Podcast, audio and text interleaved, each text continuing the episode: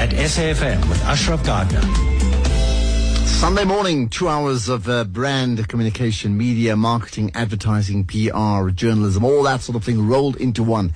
Anything that moves, we cover it uh, for the next two hours. My name's Ashraf Garda. Welcome to the show, and welcome in more ways than one. Just by listening is one thing, but you can engage with me on air by calling in 0891 Do tweet at Ashraf Garda and you can SMS to 34701. 34701. I'll tell you what, there is so much to talk about over the next uh, two hours.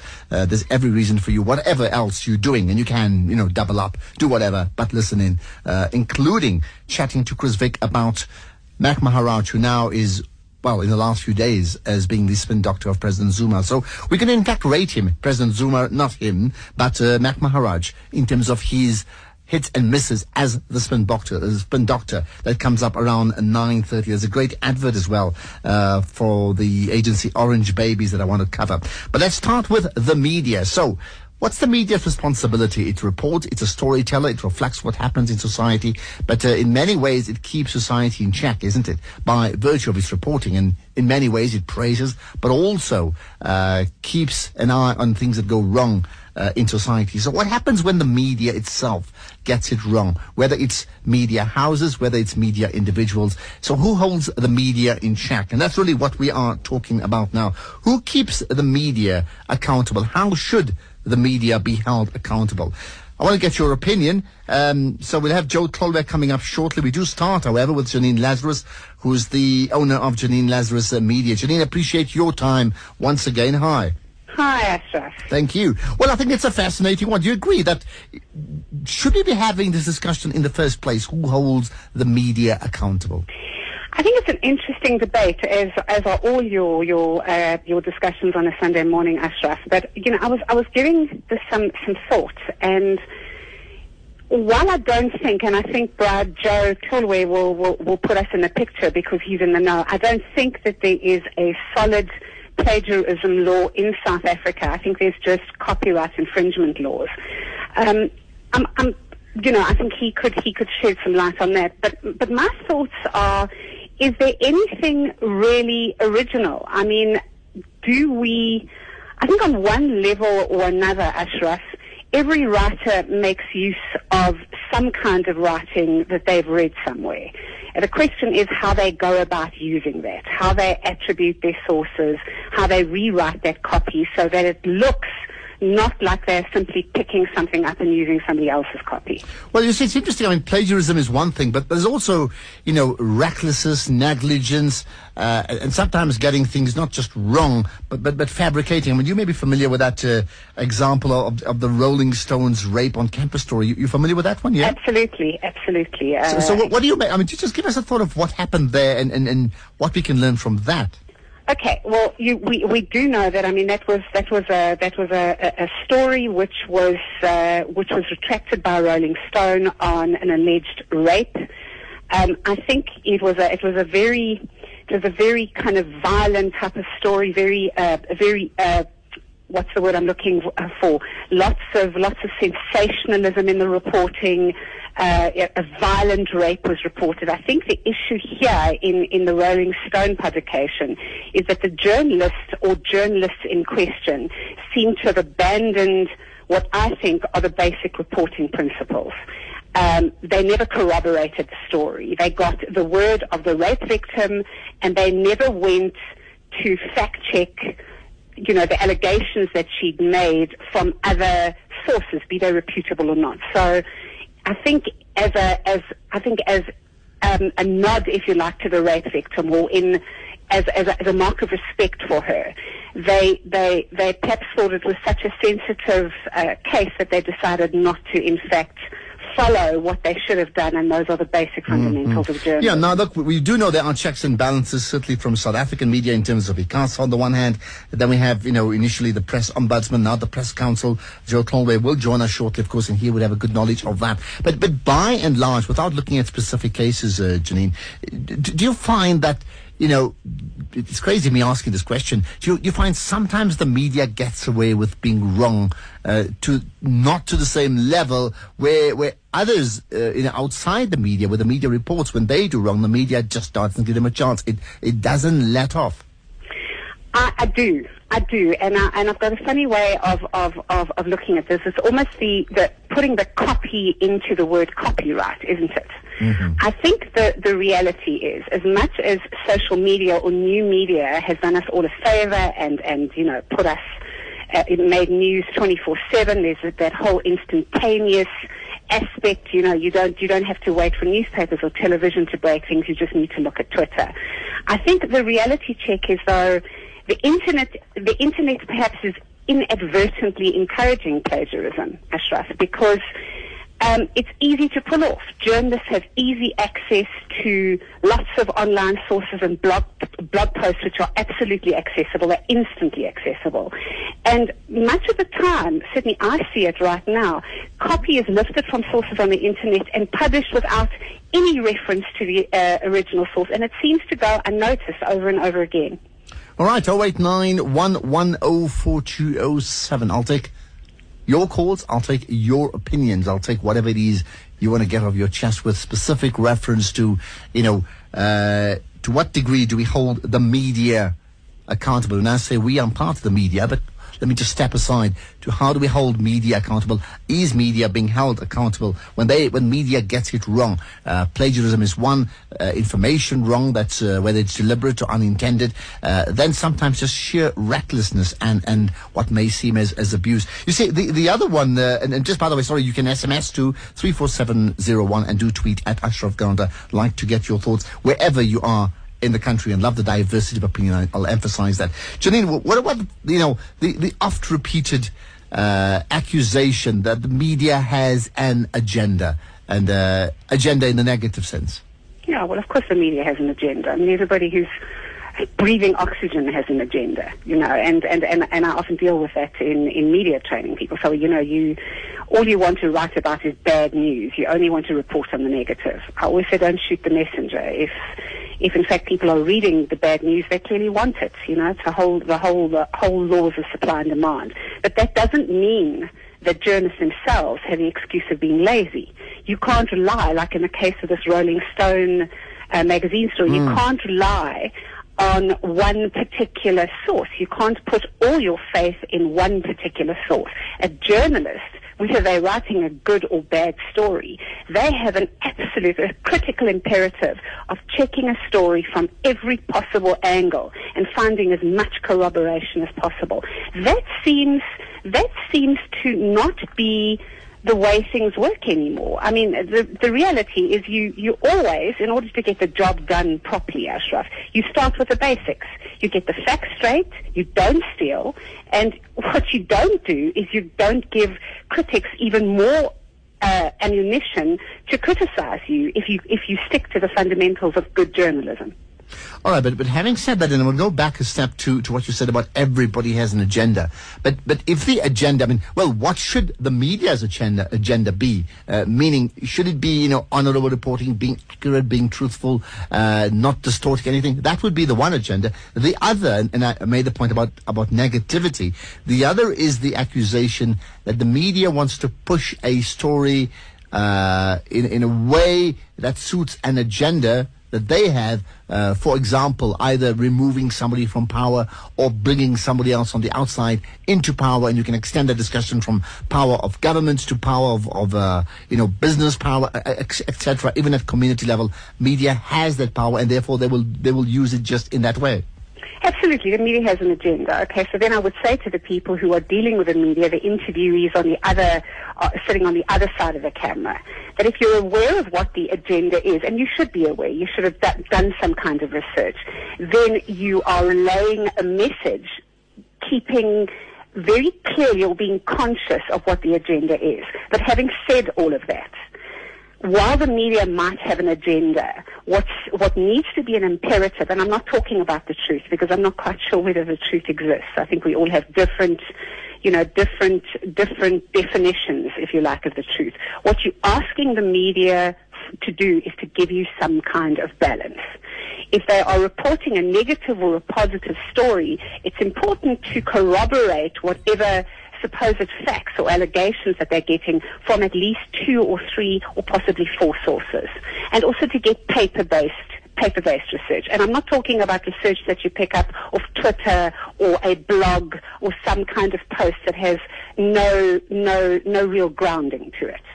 So, you know, agendas are one thing, and I think we live in a world where agendas dictate pretty much everything everything we do. But as a journalist, your roles and responsibility are still to report a story and still get it verified. Cross-check it with everybody, as, well, with as many sources as you possibly well, well, the can. question is what happens when when, uh, when when the media doesn't do that. So we're talking about the media, and to what degree is the media being held accountable, and and maybe more so, should it be held accountable to a degree more than than it is right now? And it's one about standards, B about objectivity, three about commitment, four about accuracy, and just good intentions as well. Now, if you have examples of, of where you think media is going right, uh, or in fact media is going wrong, let me know. There are also examples, uh, and fairly recent examples, where you know uh, media apparently uh, are very quick to jump on the bandwagon when it comes to media practitioners also going wrong. Jeremy Clarkson, a very very uh, topical one. Uh, Evan Janssen will in fact check to uh, Kaizer Kganyago around 10 o'clock about what's happened with him because he's been taken off the air uh, for that interview with uh, with the EFF. Uh, there's been the issues of apologies, uh, the issues of fabrication of stories. I think is, is is a very very critical one indeed. I'll look at your SMSs in a minute. I certainly will. Joe Tlholoe is now with me, who's the director in the press council. And of course, he's been the, the press ombudsman for about six, seven years, I think it is. So good chatting to you once again. Hi. Hi, Ashraf. Thank you. Of course, you missed part of, of what we're speaking about, but but broadly, you know, your thoughts. I mean, even in your role as the press ombudsman before and now with, with the press council, is the media held accountable when, when it gets things wrong? Yes, it's certainly being held uh, accountable. Um, for one, we have our own system, uh, the, the self-regulatory system, where um, we order publications to apologize, to retract whatever it might be that they might have written wrong. Uh, and then besides that, there are also laws that in fact uh, inhibit what uh, journalists uh, can do without being taken account of. Um, there are, for example, Okay, so let's get that. One is self-regulation, where the industry regulates itself. Self- The other is law in terms of government law, so countries' laws. yeah? That's, that's what it is, yeah. So, in fact, the media are held accountable. There is no doubt about that. For broadcasters, you've got the BCCSA, you've got the ICASA code. Um, there are laws that also govern uh, uh, uh, broadcasting.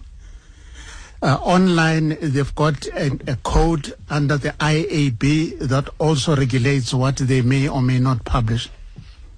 And, and and your thoughts about about is that is that enough? And I say that in the context of what, why is it still it appears so often that media media either gets it wrong and, and yes they do apologize, but also we get we'll get callers on shows like this, on radio shows, on TV shows, and in newspapers where the the oft repeated accusation is like. You, you, you guys just manipulate the news to suit whatever agenda it, it is, uh, the, Joe. the human mind is very strange. You forget the millions of times that the the media get it right, and you will cling on to the one instance when it got it wrong. For example, every day millions of words are churned out by journalists. Millions. But last year we got something like 600 complaints. Now, 600 complaints against the millions of words churned out daily is just a drop in the ocean. Um, I know that one mistake is one mistake too many.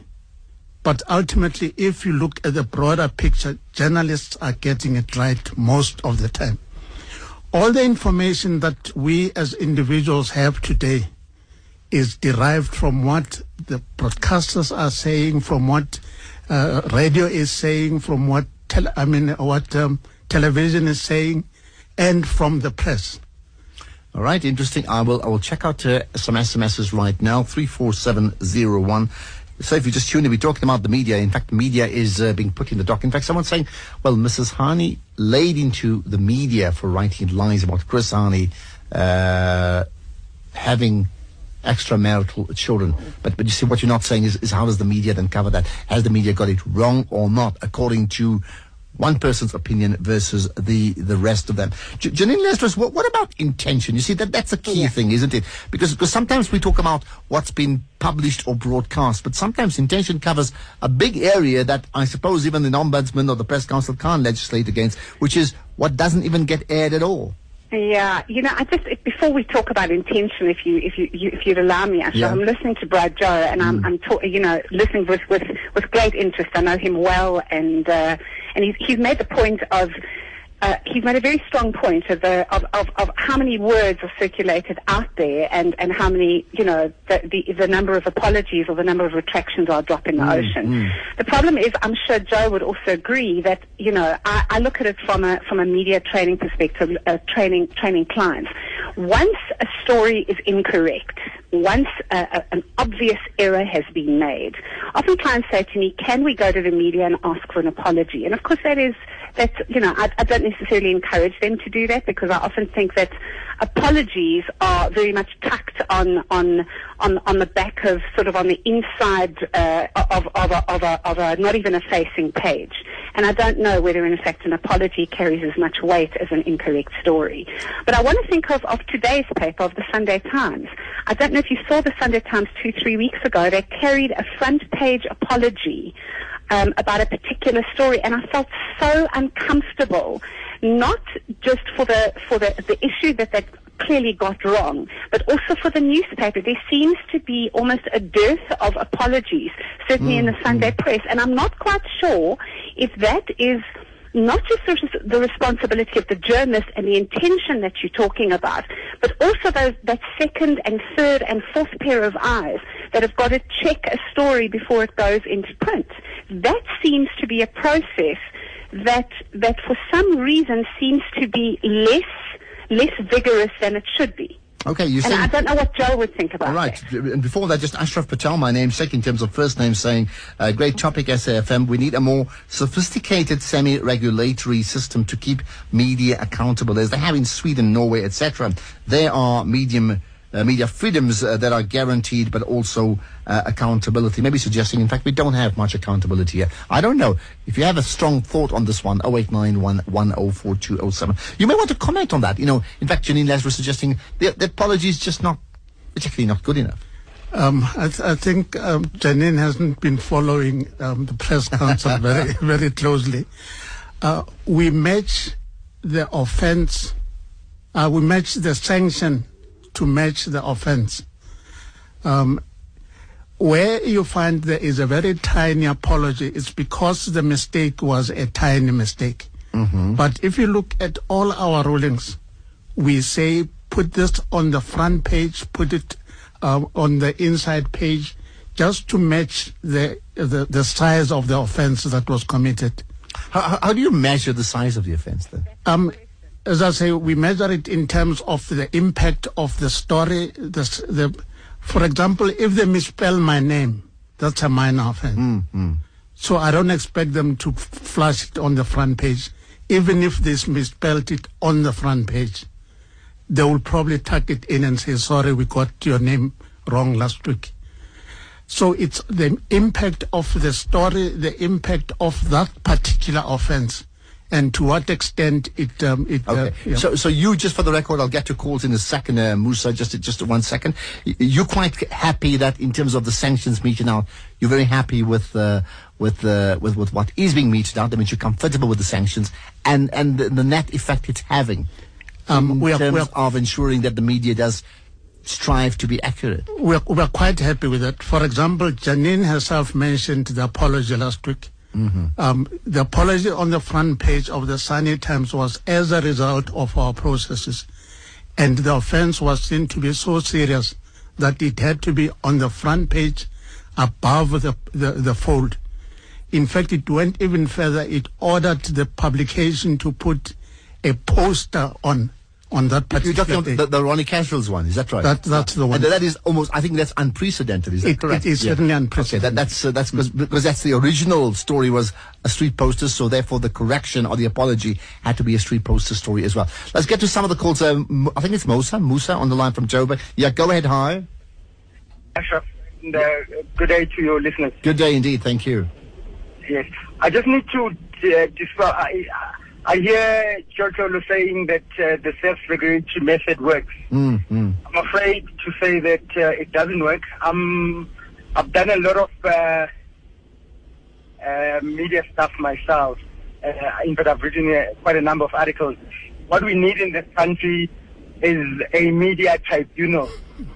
The problem being that uh, some journalists tend to believe, and, and, and, and, and supported by the likes of Mr. Tlholoe, tend to believe that they are superhuman and that they are above reproach, which is a fallacy because as the lady, I, it's a pity that I can't remember her name, uh, mentioned that uh, everyone has an agenda and everyone is informed by a paradigm. Now, you cannot therefore tell me that uh, the media is objective because the media, so often than not, is very subjective. Okay. They stand based on the hidden agendas that they have. And again, it, it also has to do with something that you also mentioned about trying to shift the balance of power, be it from a business perspective or political perspective. And, and, and hence I'm saying what we need is not a toothless ombudsman, but we need a media tribunal. Okay, but Musa, hey, thanks for the contribution. But uh, when you say a tribunal, right, how would that differ from your version of what is a toothless model right now? How it would differ, I'm going to make an example for you with um, the National Credit Regulator, for instance. Right. Head regulator is an independent body from the credit providers out there. Now, the problem I have is that the ombudsman is funded by the media houses. The funds trickle from the media, the various media houses, and therefore there, there is no way that uh, the ombudsman can be completely as objective as we would want them to be. Okay, got that- we need that- all right, got- Something like of the NCR. Okay, got that. Interesting, we get contact? interesting one. Let me take one more quick call, then I'll get my guest to uh, to wrap up. Hassan, go ahead. Hi. Yeah, I mean, notwithstanding that the credit regulator is uh, a project of the DTI on behalf Mm, of the mm, citizens, mm. but uh, be that as it may, I, I mean, I don't have a problem with uh, with. I think we need uh, the, the credibility and the likes of Joe Tlholoe and the work that they do, but I think that the, the last speaker did have some point about the shared paradigm that I think um, media agencies have.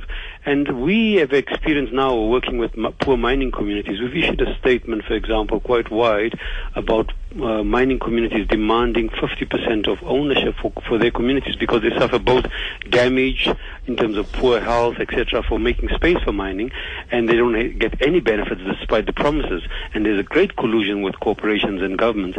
This doesn't see the light of day. So uh, my concern more is about the stories that cannot get in, that touch uh, the hearts of people. I mean, in the local area of Lenasia where I live, uh, there's an issue of Aurora where local families uh, of sort of an Indian origin, if you like, who were involved in uh, investing fraudulently and uh, so-called, so the media tells us, and depriving mine workers of their uh, wealth. Yeah, the I've se- local I've papers do not cover it one bit. Okay. Now, those kind of stories, I think I worry a lot more about, and I don't think it's within the All right, jurisdiction that may of, be that, of that- Joe. that's a good point. Yeah, thanks for thanks for that. You see, Janine, I'll go back to that point about he's talking about omission. Now, the press council can't rule on omission, can they?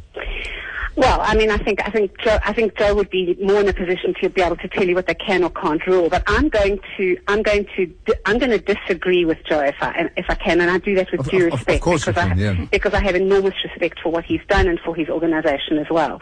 You know, he, he's talking about um, almost punishment that fits the crime. In in in uh, to, to paraphrase what he's talking about, he's saying, you know, if if in fact his uh, his body sees a story as a story that's really, in, in their view, as a serious omission of fact, or you know they haven't they haven't uh, uh, garnered the correct sources and and and, and cross-checked and verified. Like last week's Sunday Times story with Ronnie Kasrils, they will run an apology above uh, above above the fold.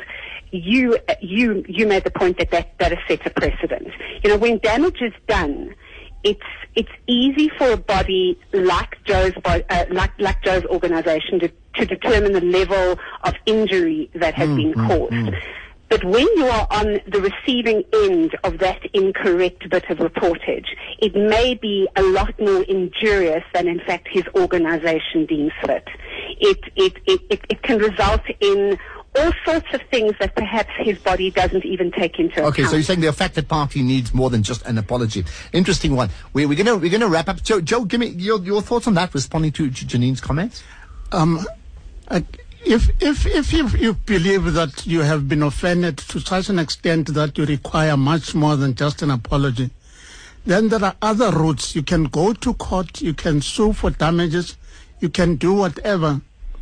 All that we provide is a very speedy way of getting your name cleared. That's all that we provide, and we make that very clear. And again, the people who criticize the press council. I would suggest to them that they need to go and look at our rulings. They are available on our website. Look at our rulings and then come to a conclusion about whether we are in fact matching our offenses Okay. to the sanction. Now, now, let me just say with this one, the point that, that Hassan brought up, where a local community newspaper, uh, by, you know, by, well, decides to omit a story of members from that community. It's not a normal community story. I'm talking of Aurora, uh, because, but they come from that community. Why would they, they not cover that? Because what? They've got vested interest not in, in terms of rattling the cage of those individuals. We don't know, right? But, but can you rule on that? So, so and- if someone complains to say this local newspaper, and I think he made the point about Lenasia, did not cover this story because this person's family resides in this small community, uh, we want you to take that newspaper to task by omission. Can you do that? No, unfortunately, we can't. We live in a country where we've got freedom of expression, freedom of the media, and you can't dictate to an editor what to publish in his publication. That would be violating his rights uh, of freedom of expression. Okay. He's got to decide what he wants to publish. Interesting one, indeed. Yeah. Uh, la- last thought on the Jan- Janine. Did you want to say anything else? Just Yeah, but I was saying that um, the the beautiful thing these days is that we are living in a world where everybody has access to broadcasting via your cell phone. Yeah. Um, Is, is that is that sufficient? I think that that's the, the other issue, right? Yeah. Okay, Janine Lazarus, just to wrap up on that, your your thoughts on the omission part. I mean, what does that say? You know, should there be grounds where within, like they say, freedom of expression has limitations, but omission also should have limitations. So you can't just ignore stories because you don't want to. Yeah, I think I think it's a difficult one to to adjudicate on. I mean, you know, you know, to one particular publication uh, uh, or in in one journalist's eyes. Uh, avoiding a particular story like that is, is is not a train smash. To somebody else, it is. So, how how do you determine what is important and what isn't important? I mean, I think I think Joe makes a point that uh, th- that is that's something that's not easy to adjudicate on. That- but yeah. I, I- if I can, um, Ashraf, just one point. Once the milk is spilt, it's spilt. A sorry is one thing. An apology, whether it's on the front page of a newspaper on tuck, or tucked inside on page 13, that's one thing. The damage has already been done. And it's very difficult for organizations to recoup or to recover from that kind of, of erroneous reportage.